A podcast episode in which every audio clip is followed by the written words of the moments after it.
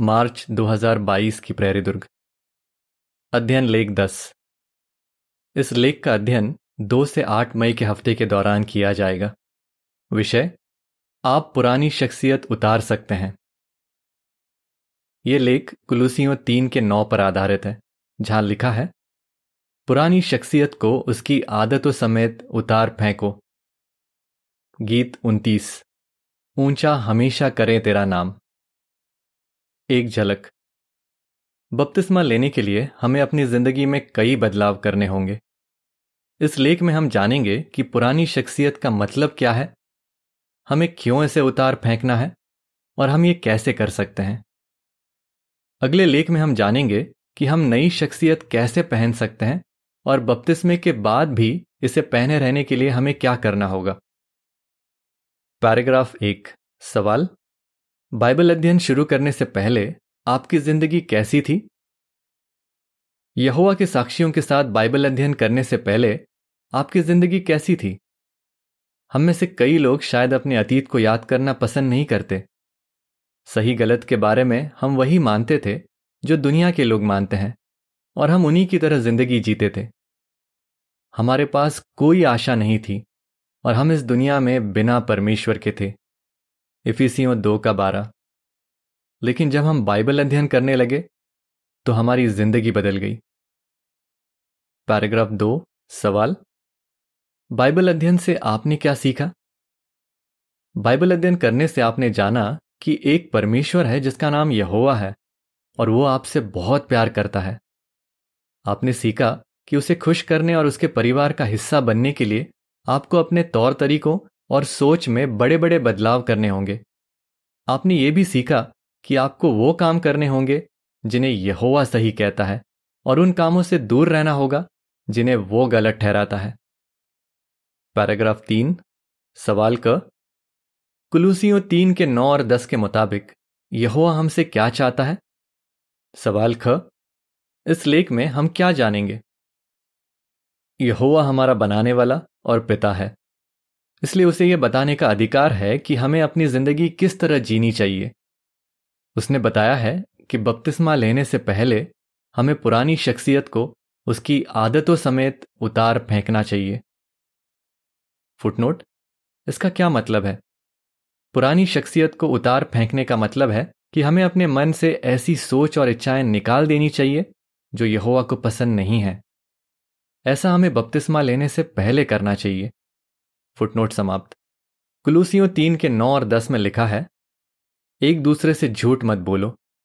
पुरानी शख्सियत को उसकी आदतों समेत उतार फेंको और वो नई शख्सियत पहन लो, जिसकी सृष्टि परमेश्वर करता है और उसे सही ज्ञान के ज़रिए नया बनाते जाओ, ताकि ये परमेश्वर की छवि के मुताबिक हो जाए। जो लोग बपतिस्मा लेने की सोच रहे हैं, उन्हें इस लेख से तीन सवालों के जवाब मिलेंगे। एक, पुरानी शख्सियत क्या है? दो, यहोवा क्यों चाहता है कि हम इसे उतार फेंकें?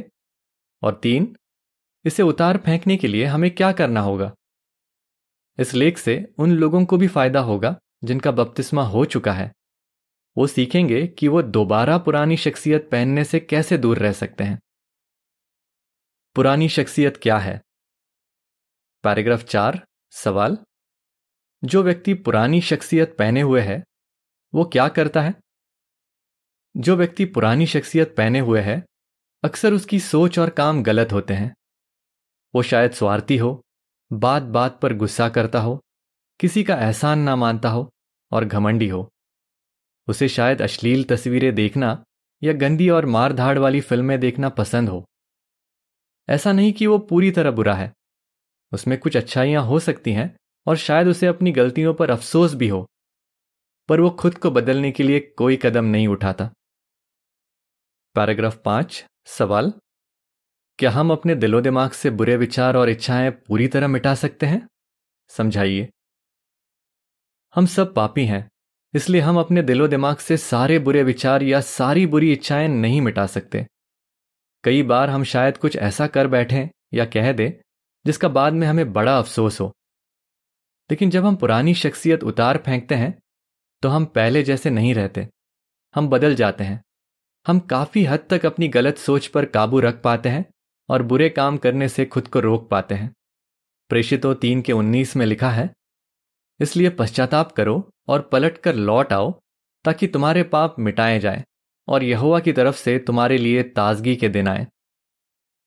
पैराग्राफ पाँच से संबंधित तस्वीर के बारे में। जिस तरह हम फटे पुराने कपड़े उतार फेंकते हैं, उसी तरह हमें बुरी बातें सोचना और गलत काम करना छोड़ देना चाहिए।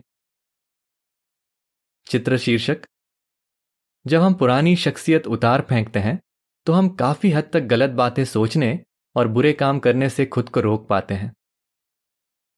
पैराग्राफ छ, सवाल, यहोवा क्यों चाहता है कि हम पुरानी शख्सियत उतार फेंकें? यहोवा हमसे बहुत प्यार करता है और चाहता है कि हम अच्छी ज़िंदगी जिए। इसलिए वो हमसे कहता है कि हम गलत बातें सोचना बंद कर दें और बुरी आदतें छोड़ दें। वो जानता है कि अगर हम ऐसा नहीं करेंगे तो हम खुद को और दूसरों को भी दुख पहुँचा रहे होंगे। और जब हम दुख में होते हैं तो यहोवा भी दुखी होता है। पैराग्राफ सात, सवाल। रोमियो बारह के एक और दो के मुताबिक, हमें कौन सा फैसला करना है? हो सकता है कि जब हम खुद में बदलाव करने लगे तो हमारे कुछ दोस्त और रिश्तेदार हमारा विरोध करें। वो शायद कहें कि हम आज़ाद हैं, हमें दूसरों की नहीं सुननी चाहिए, बल्कि जो दिल में आए वो करना चाहिए। लेकिन सच तो यह है कि अगर हम यहोवा के स्तरों के मुताबिक नहीं जीते तो हम आज़ाद नहीं होते। हम शैतान की दुनिया के सांचे में ढल रहे होते हैं। रोमियो बारह के एक और दो में लिखा है, इसलिए भाइयों, मैं तुम्हें परमेश्वर की करुणा का वास्ता देकर तुमसे गुजारिश करता हूँ कि तुम अपने शरीर को जीवित, पवित्र और परमेश्वर को भाने वाले बलिदान के तौर पर अर्पित करो। इस तरह तुम अपनी सोचने समझने की शक्ति का इस्तेमाल करते हुए पवित्र सेवा कर सकोगे। इस दुनिया की व्यवस्था के मुताबिक खुद को ढालना बंद करो, मगर नई सोच पैदा करो ताकि तुम्हारी काया पलट होती जाए। तब तुम परख कर खुद के लिए मालूम करते रहोगे कि परमेश्वर की भली, उसे भाने वाली और उसकी परिपूर्ण इच्छा क्या है। फैसला हमारे हाथ में है।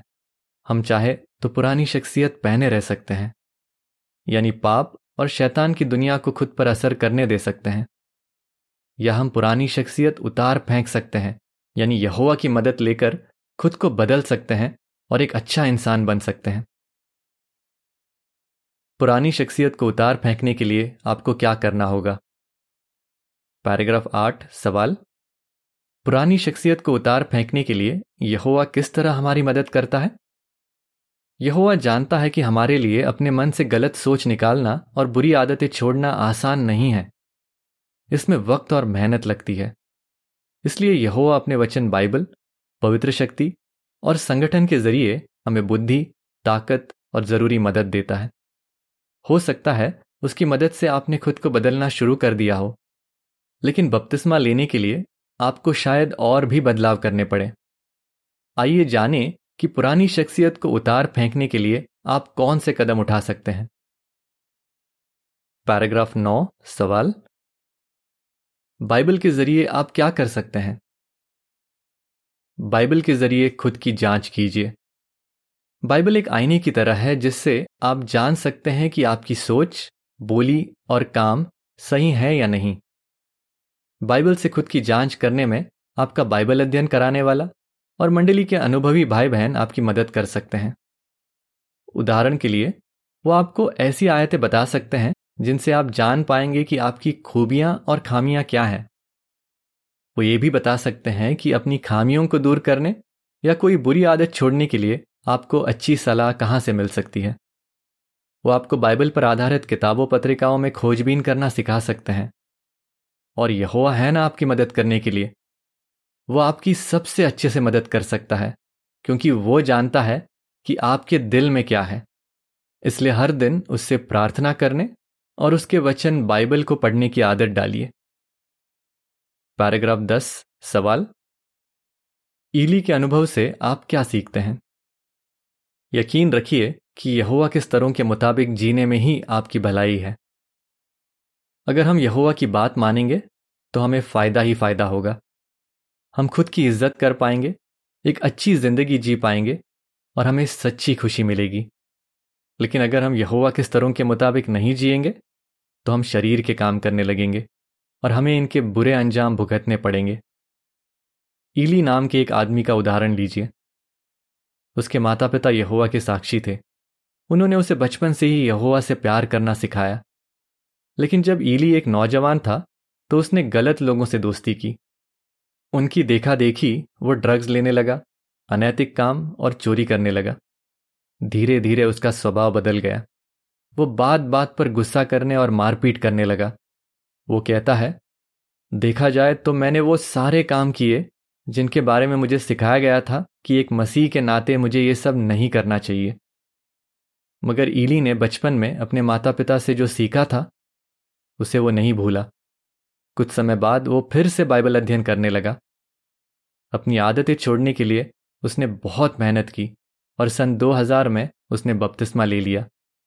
यहोवा के स्तरों के मुताबिक जीने से उसे क्या फ़ायदा हुआ? वो बताता है, आज मेरे पास मन की शांति और साफ़ जमीर है। फुटनोट, ज़्यादा जानने के लिए जुलाई से सितंबर 2012 की प्रेरिदुर्ग में दिया लेख ज़िंदगी संवार देती है बाइबल। मुझे यहुआ की तरफ़ लौटने की ज़रूरत थी। पढ़े। फुटनोट समाप्त। इस अनुभव से हम सीखते हैं कि जो लोग यहुआ के स्तरों के मुताबिक नहीं जीते, वो खुद को नुकसान पहुंचाते हैं। फिर भी यहुआ उन्हें नहीं छोड़ता। उनकी मदद करने के लिए वो हमेशा तैयार रहता है। पैराग्राफ 11 सवाल। यहुआ को किन कामों से नफरत है?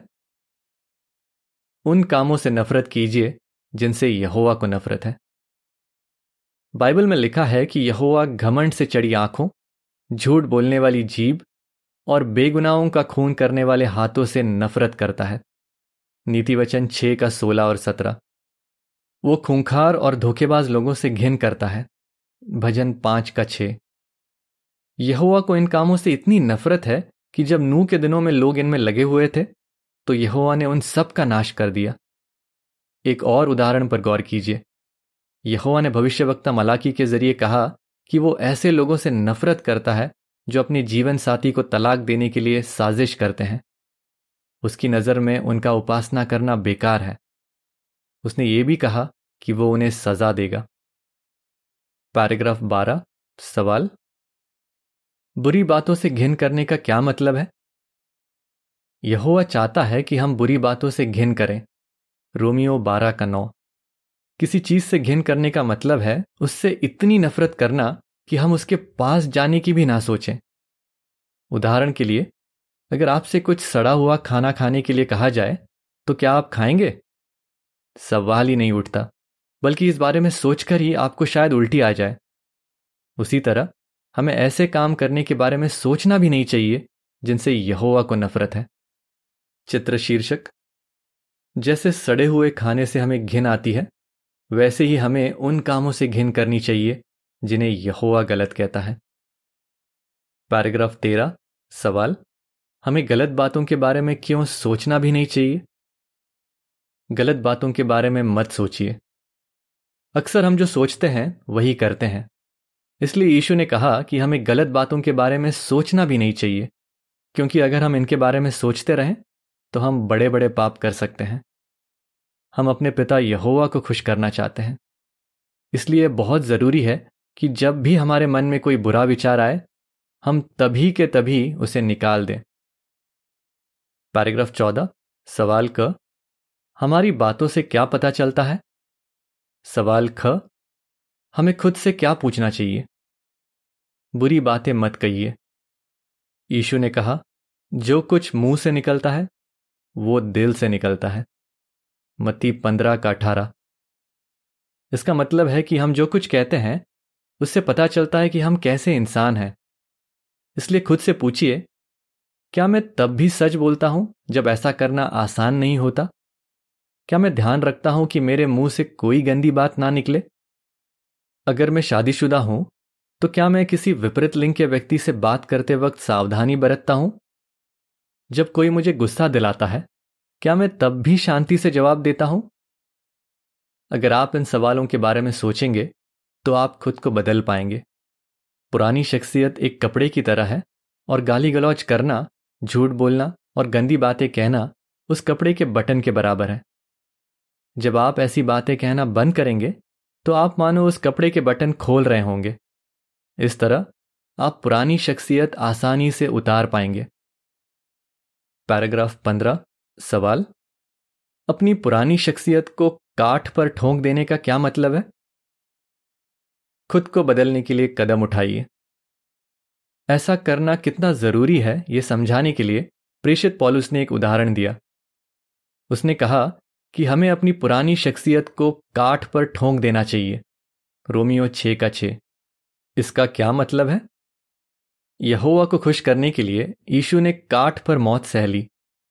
उसी तरह यहोवा को खुश करने के लिए हमें अपनी बुरी आदतों और गलत इच्छाओं को मार डालना होगा। अगर हम ऐसा करेंगे तो हमारा ज़मीर साफ़ होगा और हम हमेशा जीने की आशा रख पाएँगे। याद रखिए कि यहोवा हमारे लिए अपने स्तर नहीं बदलेगा, बल्कि हमें उसके स्तरों के मुताबिक जीने के लिए खुद को बदलना होगा। पैराग्राफ 16 सवाल हमें क्यों अपनी बुरी इच्छाओं से लड़ते रहना चाहिए? अपनी बुरी इच्छाओं से लड़ते रहिए। बपतिस्मे के बाद भी आपको अपनी बुरी इच्छाओं से लड़ते रहना होगा। ये बात हमें मॉरिसियो के अनुभव से साफ़ पता चलती है। जब वो एक नौजवान था तो वो दूसरे लड़कों के साथ समलैंगिक संबंध रखने लगा। लेकिन कुछ समय बाद वो यहोवा के साक्षियों से मिला और बाइबल अध्ययन करने लगा। उसने अपनी ज़िंदगी में कई बदलाव किए और सन 2002 में उसने बपतिस्मा ले लिया। हालाँकि वो तब से यहुआ की सेवा कर रहा है, पर वो कहता है, आज भी मुझे कई बार अपनी बुरी इच्छाओं से लड़ना पड़ता है, लेकिन वो हार नहीं मानता। वो कहता है, जब मैं अपनी बुरी इच्छाओं को अपने ऊपर हावी नहीं होने देता तो यहोवा खुश होता है, और ये जानकर मुझे बहुत हिम्मत मिलती है। फुटनोट ज़्यादा जानने के लिए एक मई 2012 की अंग्रेज़ी प्रेरिदुर्ग में दिया लेख, ज़िंदगी संवार देती है बाइबल। वो मेरे साथ अच्छे से पेश आए, पढ़ें। फुटनोट समाप्त। पैराग्राफ सत्रह। सवाल? नाबाया के अनुभव से क्या पता चलता है? यहोवा से प्रार्थना कीजिए और उसकी पवित्र शक्ति पर निर्भर रहिए। पुरानी शख्सियत उतार फेंकने और उसे दोबारा ना पहनने के लिए हमें बहुत मेहनत करनी होगी। ऐसा हम अपने दम पर नहीं कर सकते। हमें यहोवा की पवित्र शक्ति चाहिए। नाबाया कोई लीजिए। वो बस छह साल की थी जब उसका पिता उसे छोड़कर चला गया। इससे उसे बड़ा झटका लगा। इसका उसके स्वभाव पर भी गहरा असर हुआ। वो बात बात पर गुस्सा हो जाती और लोगों पर भड़क उठती थी। कुछ समय बाद वो ड्रग्स बेचने लगी। इस वजह से उसे गिरफ़्तार करके जेल में डाल दिया गया। उस जेल में यहुआ के साक्षी गवाही देने के लिए आते थे। नाबाया उनके साथ बाइबल अध्ययन करने लगी और धीरे धीरे खुद को बदलने लगी। वो कहती है, कुछ बुरी आदतें छोड़ना मेरे लिए बहुत आसान था, लेकिन सिगरेट पीने की लत मुझसे छूटी नहीं रही थी। करीब एक साल बाद जाकर वो ये लत छोड़ पाई। वो ये कैसे कर पाई? वो कहती है मैंने यहोवा से बहुत प्रार्थना की और उसने मेरी मदद की। मुझे यकीन है कि यहोवा को खुश करने के लिए अगर मैं बदल सकती हूँ तो कोई भी बदल सकता है। फुटनोट, ज़्यादा जानने के लिए एक अक्टूबर 2012 की अंग्रेज़ी प्रेरिदुर्ग में दिया लेख, ज़िंदगी सवार देती है बाइबल, मैं गुस्सेल स्वभाव की बन गई, पढ़ें। फुटनोट समाप्त। आप भी बपतिस्मा लेने के योग्य बन सकते हैं। पैराग्राफ 18 सवाल। पहला कुरंतियों छह के नौ से ग्यारह के मुताबिक यहुआ के कई सेवक क्या कर पाए हैं? पहली सदी में यहोवा ने जिन मसीहों को स्वर्ग में यीशु के साथ मिलकर शासन करने के लिए चुना था, उनमें से कुछ पहले बहुत बुरे बुरे काम करते थे। जैसे कुछ व्यभिचार करते थे, समलैंगिक संबंध रखते थे तो कुछ चोरी करते थे। लेकिन पवित्र शक्ति की मदद से वो खुद को बदल पाए। और ये सारे बुरे काम छोड़ पाए। पहला कुरंतियों छह के नौ से ग्यारह में लिखा है, क्या तुम नहीं जानते कि जो लोग परमेश्वर के नेक स्तरों पर नहीं चलते, वो उसके राज के वारिस नहीं होंगे? धोखे में ना रहो। नाजायज यौन संबंध रखने वाले, मूर्ति पूजा करने वाले, व्यभिचारी, आदमियों के साथ संभोग के लिए रखे गए आदमी, आदमियों के साथ संभोग करने वाले आदमी, चोर, लालची, पियक्कड़ गाली गलौच करने वाले और दूसरों का धन ऐठने वाले परमेश्वर के राज के वारिस नहीं होंगे। तुम में से कुछ लोग पहले ऐसे ही काम करते थे, मगर तुम्हें धोकर शुद्ध किया गया, पवित्र ठहराया गया और हमारे प्रभु यीशु मसीह के नाम से और हमारे परमेश्वर की पवित्र शक्ति से नेक ठहराया गया है। उसी तरह आज बाइबल का अध्ययन करने के बाद लाखों लोग खुद को बदल पाए हैं। वो ऐसी आदतें छोड़ पाए हैं जिन्हें अपने दम पर छोड़ना उनके लिए बहुत मुश्किल था। इसलिए अगर आप भी कोई बुरी आदत छोड़ने की कोशिश कर रहे हैं तो यकीन रखिए, आप बदल सकते हैं और बपतिस्मा लेने के योग्य बन सकते हैं। कुछ और जानकारी? पवित्र शास्त्र संवारे ज़िंदगी। सन 2008 से प्रेरी दुर्ग में एक श्रृंखला छापी जाने लगी, जिसका नाम था ज़िंदगी संवार देती है बाइबल। इसमें ऐसे लोगों के अनुभव बताए जाते थे जिन्होंने बपतिस्मा लेने के लिए बड़े बड़े बदलाव किए। आपको ये लेख यहोवा की साक्षियों के लिए खोजबीन गाइड में, विषय, बाइबल में, फ़ायदेमंद सलाह और फिर पवित्र शास्त्र सवार ज़िंदगी प्रेरी दुर्ग श्रृंखला लेख में मिलेंगे। इस तरह के लेख और वीडियो अब जी पर भी पाए जाते हैं। आप चाहें तो उस वेबसाइट के पवित्र शास्त्र सवार ज़िंदगी भाग में जा सकते हैं या फिर खोजिए बक्स में पवित्र शास्त्र सवार ज़िंदगी टाइप कर सकते हैं। अगर आपको कोई बुरी आदत छोड़ने में या कोई और बदलाव करने में मुश्किल हो रही है तो आपको इन लेखों और वीडियो से मदद मिलेगी। इनमें आपको किसी ऐसे व्यक्ति का अनुभव मिल सकता है, जिसने आपकी जैसी मुश्किल का सामना किया हो। वापस लेख पर। पैराग्राफ 19 सवाल। अगले लेख में क्या बताया जाएगा? जो लोग बपतिस्मा लेना चाहते हैं उन्हें ना सिर्फ़ पुरानी शख्सियत उतार फेंकनी होगी, बल्कि नई शख्सियत भी पहननी होगी। अगले लेख में बताया जाएगा कि वो ये कैसे कर सकते हैं और दूसरे उनकी मदद कैसे कर सकते हैं। आपका जवाब क्या होगा? पुरानी शख्सियत क्या है? हमें पुरानी शख्सियत क्यों उतार फेंकनी चाहिए? पुरानी शख्सियत उतार फेंकने और उसे दोबारा ना पहनने के लिए हमें क्या करना होगा? गीत इकतालीस। मेरी प्रार्थना सुन। लेख समाप्त।